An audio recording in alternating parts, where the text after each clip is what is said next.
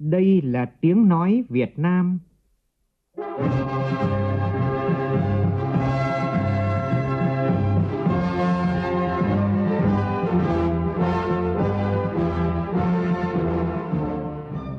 là tiếng nói Việt Nam, phát thanh từ Hà Nội, thủ đô nước Cộng hòa xã hội chủ nghĩa Việt Nam.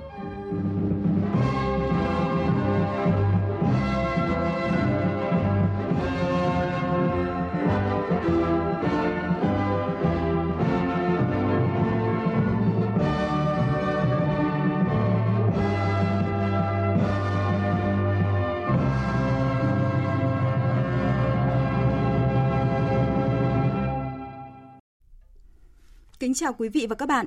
Mời quý vị và các bạn nghe chương trình Thời sự sáng của Đài Tiếng Nói Việt Nam. Hôm nay thứ Tư, ngày 20 tháng 7 năm 2022, tức ngày 22 tháng 6 năm nhâm dần. Chương trình có những nội dung chính sau.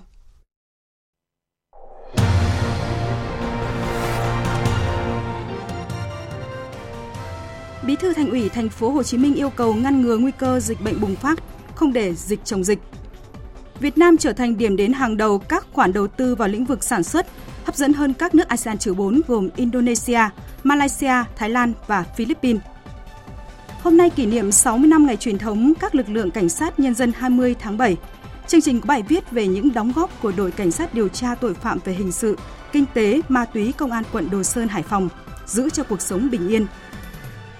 Bình Thuận đề nghị điều động trực thăng để hỗ trợ tìm kiếm tàu cá mất liên lạc trong phần tin thế giới, hôm nay bắt đầu các cuộc đàm phán giữa các phái đoàn quân sự của Thổ Nhĩ Kỳ, Nga, Ukraine và Liên Hợp Quốc về việc giải quyết vấn đề xuất khẩu ngũ cốc của Ukraine. Những đợt nắng nóng bất thường sẽ xảy ra thường xuyên hơn trong tương lai do biến đổi khí hậu.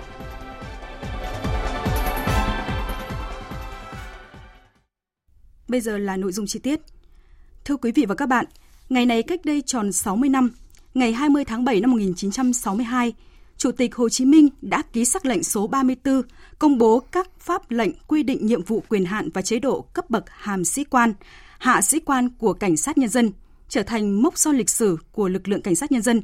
Và cũng từ đó, ngày 20 tháng 7 hàng năm trở thành ngày truyền thống của toàn lực lượng. Trên chặng đường xây dựng chiến đấu trưởng thành lực lượng cảnh sát nhân dân luôn bám sát nhiệm vụ chính trị của đất nước, làm tốt công tác tham mưu với Đảng, Nhà nước, các chủ trương chiến lược, chính sách, pháp luật về phòng chống tội phạm, bảo đảm trật tự an toàn xã hội, chủ động đổi mới, sáng tạo, quyết liệt đấu tranh phòng chống tội phạm, tạo môi trường xã hội lành mạnh, phục vụ công cuộc đổi mới, phát triển kinh tế xã hội của đất nước. Tại lễ kỷ niệm ngày truyền thống mới đây, Thủ tướng Phạm Minh Chính tin tưởng rằng lực lượng cảnh sát nhân dân tiếp tục lập nhiều thành tích chiến công xuất sắc, đóng góp tích cực hiệu quả vào sự nghiệp xây dựng và bảo vệ Tổ quốc Việt Nam xã hội chủ nghĩa, vì sự hùng cường thịnh vượng của đất nước, vì khát vọng phồn vinh và bình yên hạnh phúc của nhân dân. Thưa quý vị và các bạn, trong thời bình, máu của các chiến sĩ cảnh sát nhân dân vẫn đổ cho sự bình yên của cuộc sống. Chỉ tính riêng trong thời kỳ đổi mới đến nay, đã có gần 200 cán bộ chiến sĩ anh dũng hy sinh và hơn 1.000 đồng chí bị thương trong khi làm nhiệm vụ.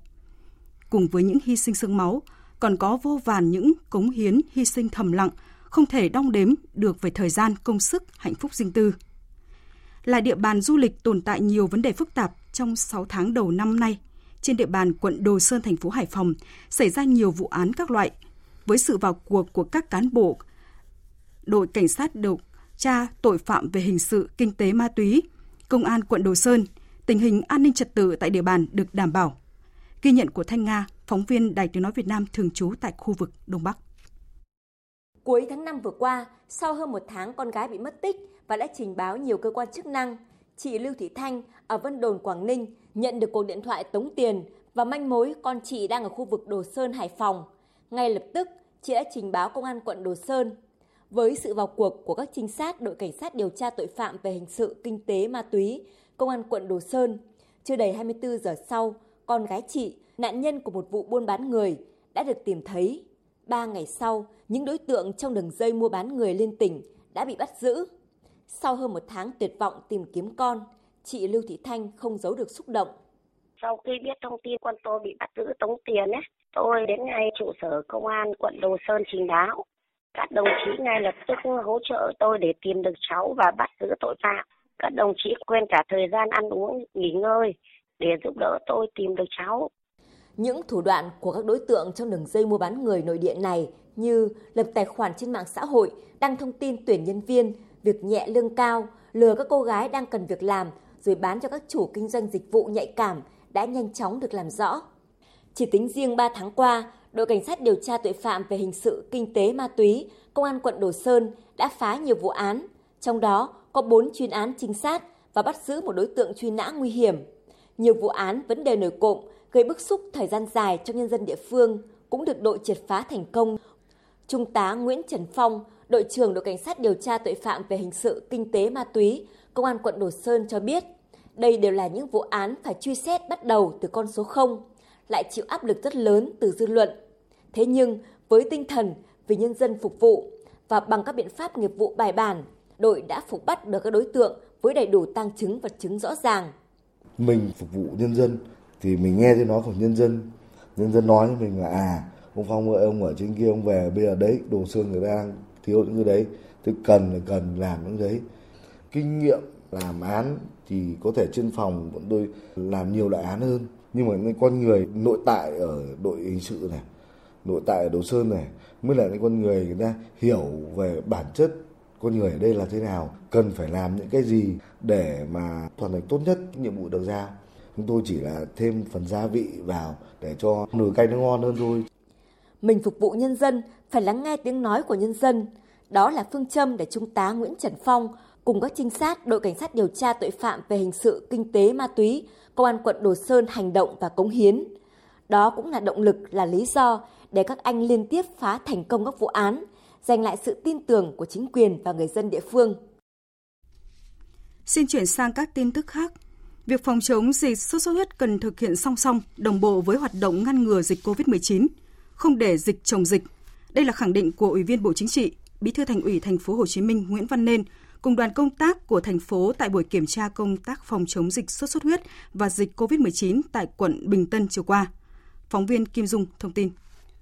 Từ đầu năm đến nay, quận Bình Tân ghi nhận gần 3.700 ca mắc sốt xuất huyết, tăng gấp đôi so với cùng kỳ năm ngoái.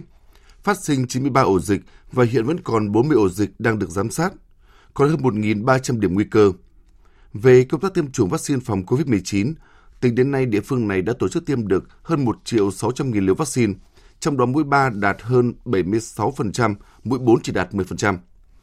Ghi nhận những khó khăn kiến nghị của quận Bình Tân, Bí thư Thành ủy Nguyễn Văn Nên nhấn mạnh, trong bối cảnh dịch COVID-19 vẫn đang có những diễn biến phức tạp, địa phương cần chú trọng công tác tiêm chủng vaccine phòng COVID-19, đặc biệt trước sự gia tăng của các ca mắc bệnh sốt xuất huyết để hạn chế nguy cơ dịch chồng dịch.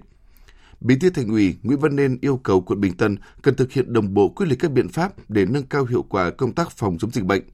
Trong đó, cần nâng cao vai trò của người dân trong phòng chống dịch bệnh.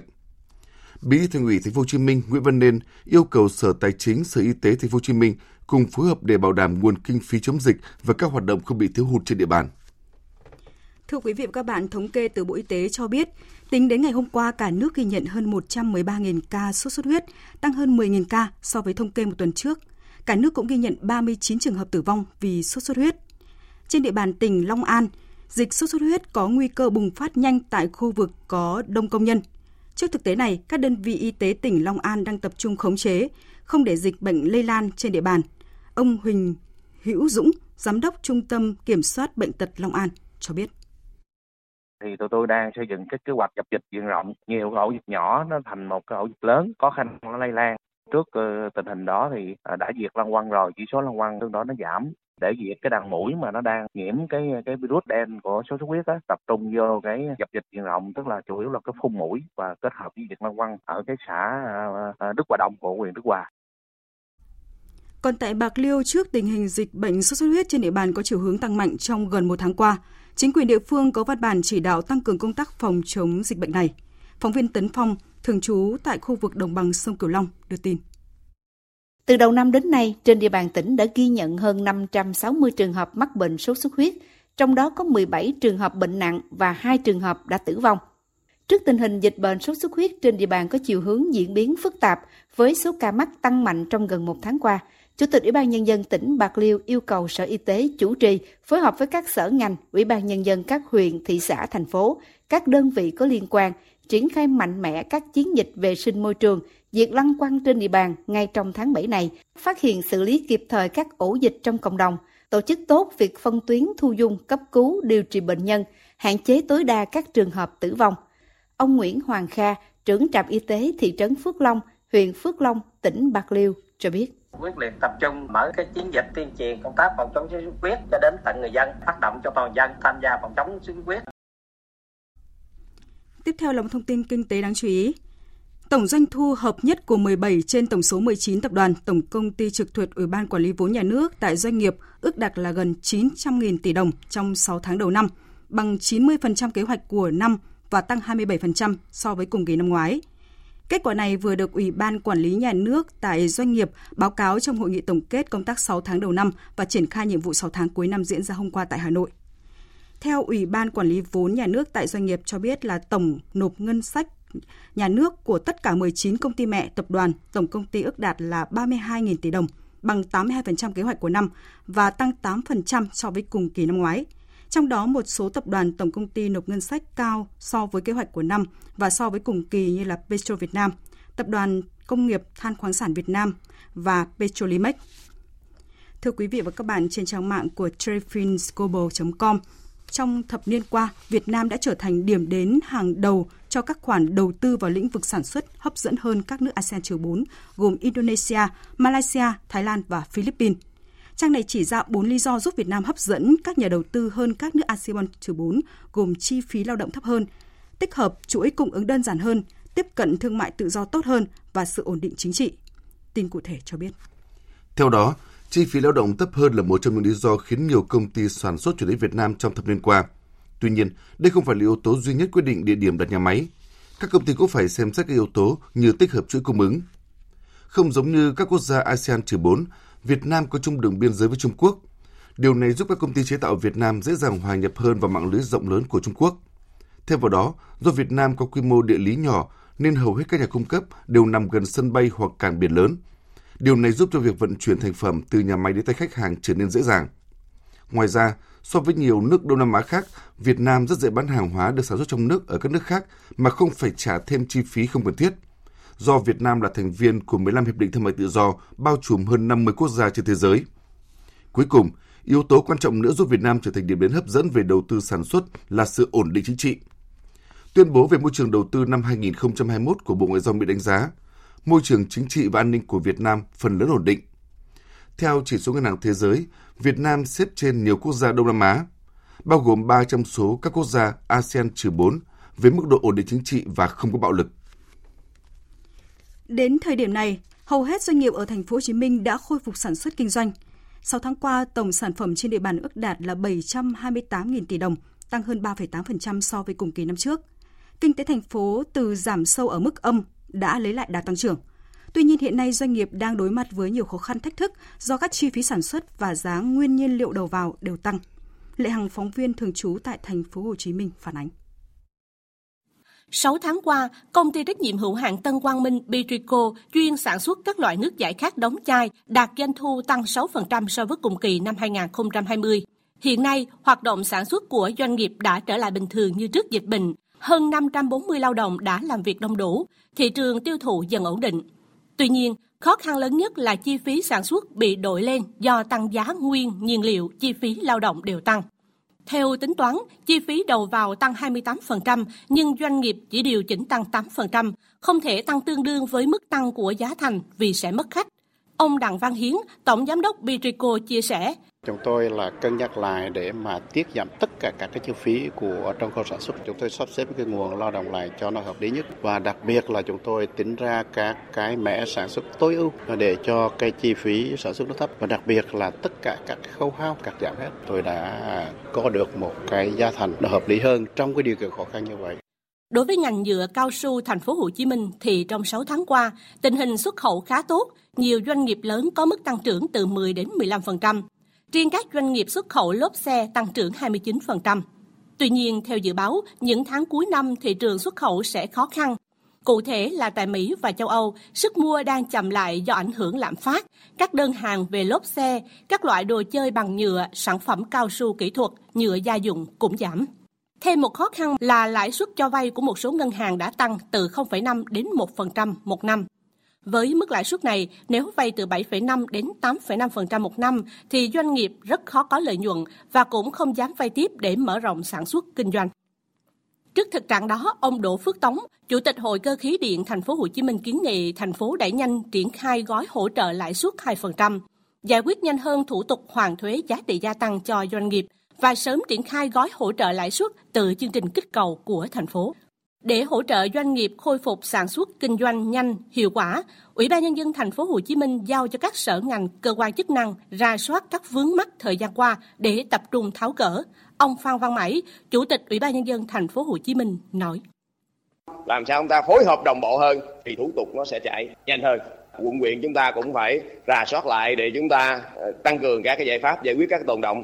Từng cơ quan, từng địa phương chúng ta rà soát để có giải pháp để chúng ta giải quyết. Khi tôi làm việc với lãnh đạo ủy ban hay tôi làm việc với lãnh đạo sở ngành thì tương đối là nó thông thoáng nhưng mà nó tắt ở chuyên viên, nó tắt ở các phòng. Thì đề nghị các đồng chí cố gắng các đồng chí kiểm tra lại cái đường dây này để cho nó thông suốt.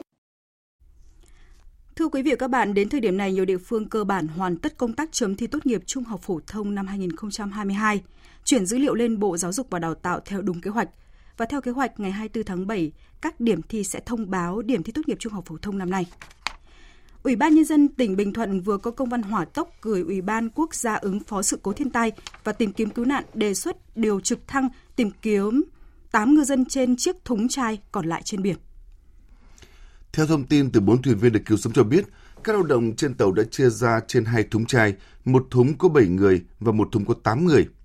Trong thúng có 7 người thì có 3 người đã tử vong. Riêng thúng có 8 người hiện chưa có thông tin. Để kịp thời cứu vớt các thuyền viên có mất tích, Ủy ban nhân dân tỉnh Bình Thuận báo cáo và đề nghị Ủy ban quốc gia ứng phó sự cố thiên tai và tìm kiếm cứu nạn điều động trực thăng bay tìm kiếm tại khu vực phát hiện các nạn nhân của tàu PTH 97478TS được tàu BD 96935TS cứu vớt Ủy ban nhân dân tỉnh Bình Thuận cũng chỉ đạo Bộ Chỉ huy biên phòng tỉnh phối chặt chẽ với Ủy ban quốc gia ứng phó sự cố thiên tai và tìm kiếm cứu nạn trong quá trình tìm kiếm tàu cá BTH 97478TS, hỗ trợ cứu hộ cứu nạn kịp thời, đồng thời thông tin cho các tàu thuyền hiện đang hoạt động trên biển biết tăng cường quan sát, hỗ trợ tìm kiếm cứu nạn nếu phát hiện cứu vớt kịp thời. Liên quan sự cố ngạt khí tại công ty Mi Quân tại Phú Thọ, tiến sĩ Hà Thị Bích Vân, trưởng khoa cấp cứu bệnh viện đa khoa tỉnh Phú Thọ cho biết, bệnh nhân Nguyễn Trung Kiên sinh năm 1987, người duy nhất thoát nạn đã qua cơn nguy kịch. Đến thời điểm này tình trạng sức khỏe bệnh nhân đã ổn định. Như chúng tôi đã thông tin 4 người tử vong trong vụ việc, Công an tỉnh Phú Thọ đã vào cuộc điều tra nguyên nhân sự cố và trách nhiệm của các bên liên quan.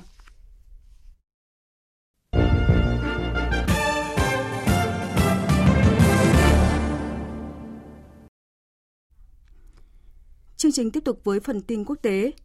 Thưa quý vị và các bạn, trong khuôn khổ chuyến thăm Iran, Tổng thống Nga Vladimir Putin đã có cuộc hội đàm với các Tổng thống Iran Raisi và Tổng thống Thổ Nhĩ Kỳ Tayyip Erdogan về giải quyết tình hình Syria theo định dạng Asana. Kết thúc hội đàm, các nhà lãnh đạo ba nước đảm bảo cho tiến trình này đã thông qua tuyên bố chung, trong đó tái khẳng định cam kết hỗ trợ Damas. Phóng viên Đài tiếng nói Việt Nam thường trú tại Liên bang Nga đưa tin. Trong tuyên bố chung được thông qua, tái khẳng định cam kết tăng cường hợp tác ba bên giữa Nga, Iran và Thổ Nhĩ Kỳ nhằm đạt được bình thường hóa bền vững và khả thi tình hình ở Cộng hòa Ả Rập Syria. Các quốc gia nhóm 3 chia sẻ quan điểm rằng cuộc khủng hoảng ở Syria chỉ có thể được giải quyết hoàn toàn bằng các biện pháp chính trị và ngoại giao dựa trên cơ sở đối thoại nội bộ Syria, như nghị quyết 2254 của Hội đồng Bảo an Liên Hợp Quốc quy định, với sự tuân thủ nghiêm ngặt các nguyên tắc cơ bản về tôn trọng chủ quyền, độc lập, thống nhất và toàn vẹn lãnh thổ bản thân người Syria nên xác định tương lai của Syria mà không áp đặt bất kỳ công thức hay mô hình làm sẵn nào từ bên ngoài.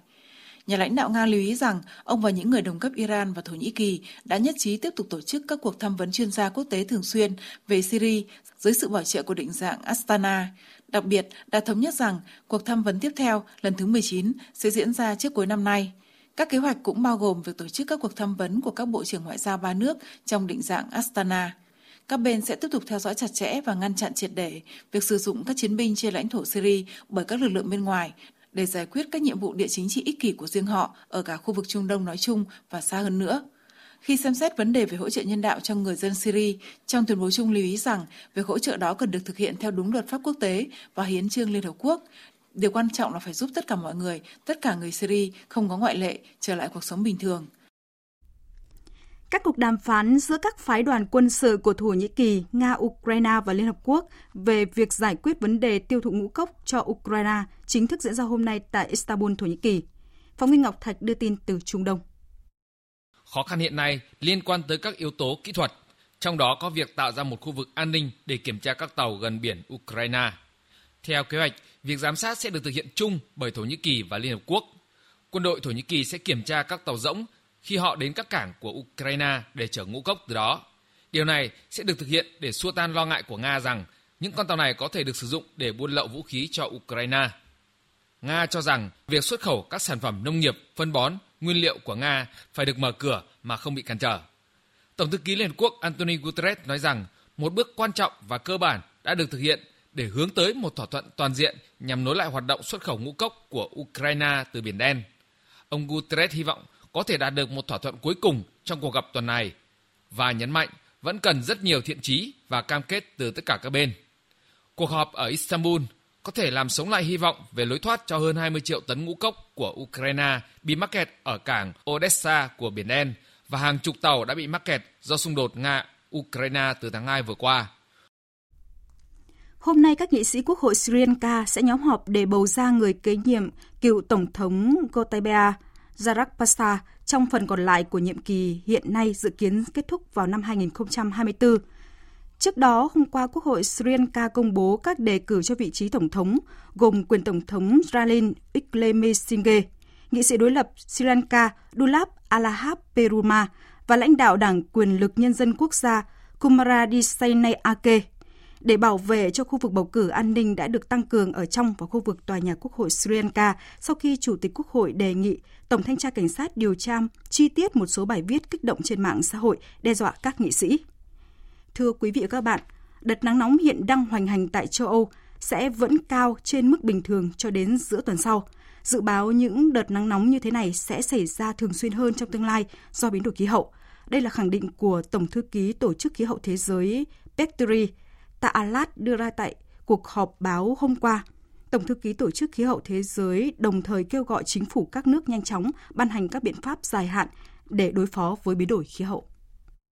In the future, uh, this kind of heat waves, uh... Trong tương lai, những đợt nắng nóng như thế này sẽ thường xuyên xảy ra chúng ta sẽ còn chứng kiến những thái cực thời tiết cực đoan hơn. Chúng ta đã đưa nhiều carbon dioxide ra khí quyển và xu hướng tiêu cực này sẽ còn tiếp diễn trong những thập kỷ tới nếu chúng ta không giảm lượng phát thải trên toàn cầu. Tôi hy vọng rằng những diễn biến thời tiết này sẽ là lời cảnh tỉnh chính phủ các nước. Những diễn biến thời tiết cực đoan này trong tương lai sẽ tác động không nhỏ tới lá phiếu của cử tri. Điều đó phụ thuộc rất nhiều vào các chính sách của chính phủ. Tiếp theo chương trình là một số thông tin thể thao đáng chú ý.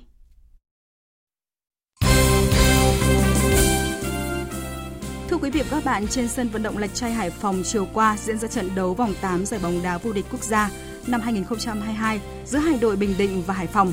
Trung cuộc, đội Hải Phòng đã giành chọn 3 điểm với tỷ số cách biệt là 3-1 và lấy lại ngôi đầu bảng, còn Bình Định đạm, tạm đức thứ tư trên bảng xếp hạng giải này. Chiều tối nay, các đội bóng còn lại tiếp tục thi đấu vòng 8 giải bóng đá vô địch quốc gia. Một trong diễn biến đáng chú ý là Hà Nội FC đang có cơ hội chiếm ngôi đầu nếu thắng cách biệt 3 bàn trở lên khi tiếp Sài Gòn FC tại sân hàng đẫy. Trong khi đó cũng cùng giờ với câu lạc bộ Thành phố Hồ Chí Minh gặp Hồng Lĩnh Hà Tĩnh trên sân thống nhất. Còn trước đó Bình Dương với Pleiku làm khách của Hoàng Anh Gia Lai. Nước chủ nhà Trung Quốc và Ủy ban Olympic châu Á chính thức thống nhất lùi ASEAN 19 sang năm 2023. Theo đó, do ảnh hưởng của dịch COVID-19, ASEAN 19 được lùi lại một năm dự kiến diễn ra từ ngày 23 tháng 9 đến ngày mùng 8 tháng 10 năm 2023 tại Hàng Châu, Trung Quốc. Dự báo thời tiết Phía Tây Bắc Bộ, sáng và đêm có mưa rào và rông rải rác, cục bộ có mưa vừa mưa to, gió nhẹ, nhiệt độ từ 23 đến 34 độ. Phía Đông Bắc Bộ, sáng và đêm có mưa rào và rông rải rác, cục bộ có mưa vừa mưa to, gió Đông Nam cấp 2, cấp 3, nhiệt độ từ 24 đến 33 độ. Khu vực từ Thanh Hóa đến Thừa Thiên Huế có mưa rào và rông vài nơi, riêng chiều tối và tối có mưa rào và rông rải rác, cục bộ có mưa to, gió Tây Nam đến Nam cấp 2, cấp 3, nhiệt độ từ 26 đến 34 độ. Khu vực từ Đà Nẵng đến Bình Thuận có mưa rào và rông vài nơi, riêng chiều và tối có mưa rào và rải rác có rông, cục bộ có mưa to đến rất to, gió Tây Nam cấp 2, cấp 3, nhiệt độ từ 24 đến 34 độ. Tây Nguyên và Nam Bộ có mưa rào và rông vài nơi, riêng chiều và tối có mưa rào và rải rác có rông, cục bộ có mưa to, gió Tây Nam cấp 2, cấp 3, nhiệt độ từ 21 đến 33 độ. Khu vực Hà Nội, sáng và đêm có lúc có mưa rào và rông, cục bộ có mưa to, gió Đông Nam cấp 2, cấp 3, nhiệt độ từ 25 đến 34 độ. Dự báo thời tiết biển Bắc và Nam Vịnh Bắc Bộ có mưa rào và rông vài nơi, tầm nhìn xa trên 10 km, gió Đông Nam cấp 4. Vùng biển từ Quảng Trị Quảng Ngãi có mưa rào vài nơi, tầm nhìn xa trên 10 km, gió Nam đến Đông Nam cấp 4, cấp 5. Vùng biển từ Bình Định đến Ninh Thuận, khu vực giữa Biển Đông có mưa rào rải rác và có nơi có rông, tầm nhìn xa trên 10 km, giảm xuống từ 4 đến 10 km trong mưa, gió Tây Nam đến Nam cấp 4, cấp 5. Vùng biển từ Bình Thuận đến Cà Mau có mưa rào và rông rải rác, tầm nhìn xa trên 10 km, giảm xuống từ 4 đến 10 km trong mưa, gió Tây Nam cấp 4, cấp 5. Vùng biển từ Cà Mau đến Kiên Giang có mưa rào và rông rải rác, tầm nhìn xa trên 10 km, giảm xuống từ 4 đến 10 km trong mưa, gió Tây Nam cấp 3, cấp 4. Khu vực Bắc Biển Đông, khu vực quần đảo Hoàng Sa thuộc thành phố Đà Nẵng có mưa rào và rông vài nơi, tầm nhìn xa trên 10 km, gió Đông Nam cấp 4, cấp 5. Khu vực Nam Biển Đông, khu vực quần đảo Trường Sa thuộc tỉnh Khánh Hòa có mưa rào và rông rải rác, tầm nhìn xa trên 10 km, giảm xuống từ 4 đến 10 km trong mưa, gió Tây Nam cấp 4. Vịnh Thái Lan có mưa rào và rông rải rác, tầm nhìn xa trên 10 km, giảm xuống từ 4 đến 10 km trong mưa, gió Tây đến Tây Nam cấp 4. Vừa rồi là thông tin dự báo thời tiết chi tiết các vùng trên cả nước. Trước khi kết thúc chương trình, chúng tôi tóm lược những tin chính vừa phát. Kiểm tra công tác phòng chống dịch sốt xuất huyết và dịch COVID-19 trên quận Bàn, quận Bình Tân, Bí thư Thành ủy Thành phố Hồ Chí Minh Nguyễn Văn Nên yêu cầu không để dịch chồng dịch trên địa bàn.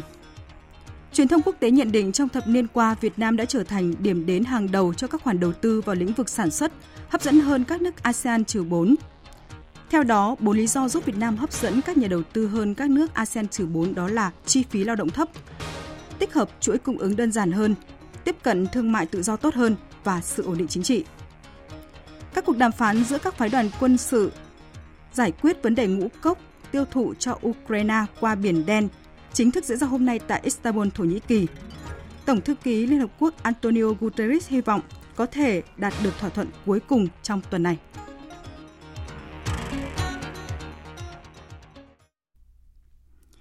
Những thông tin tóm lược vừa rồi đã kết thúc chương trình Thời sự sáng nay của Đài Tiếng Nói Việt Nam. Chương trình do các biên tập viên Thu Hằng, Hiền Lương thực hiện với sự tham gia của phát thanh viên Đoàn Hùng, kỹ thuật viên Thu Phương, chịu trách nhiệm nội dung Nguyễn Vũ Duy. Cảm ơn quý vị đã quan tâm lắng nghe. Xin kính chào và hẹn gặp lại quý vị.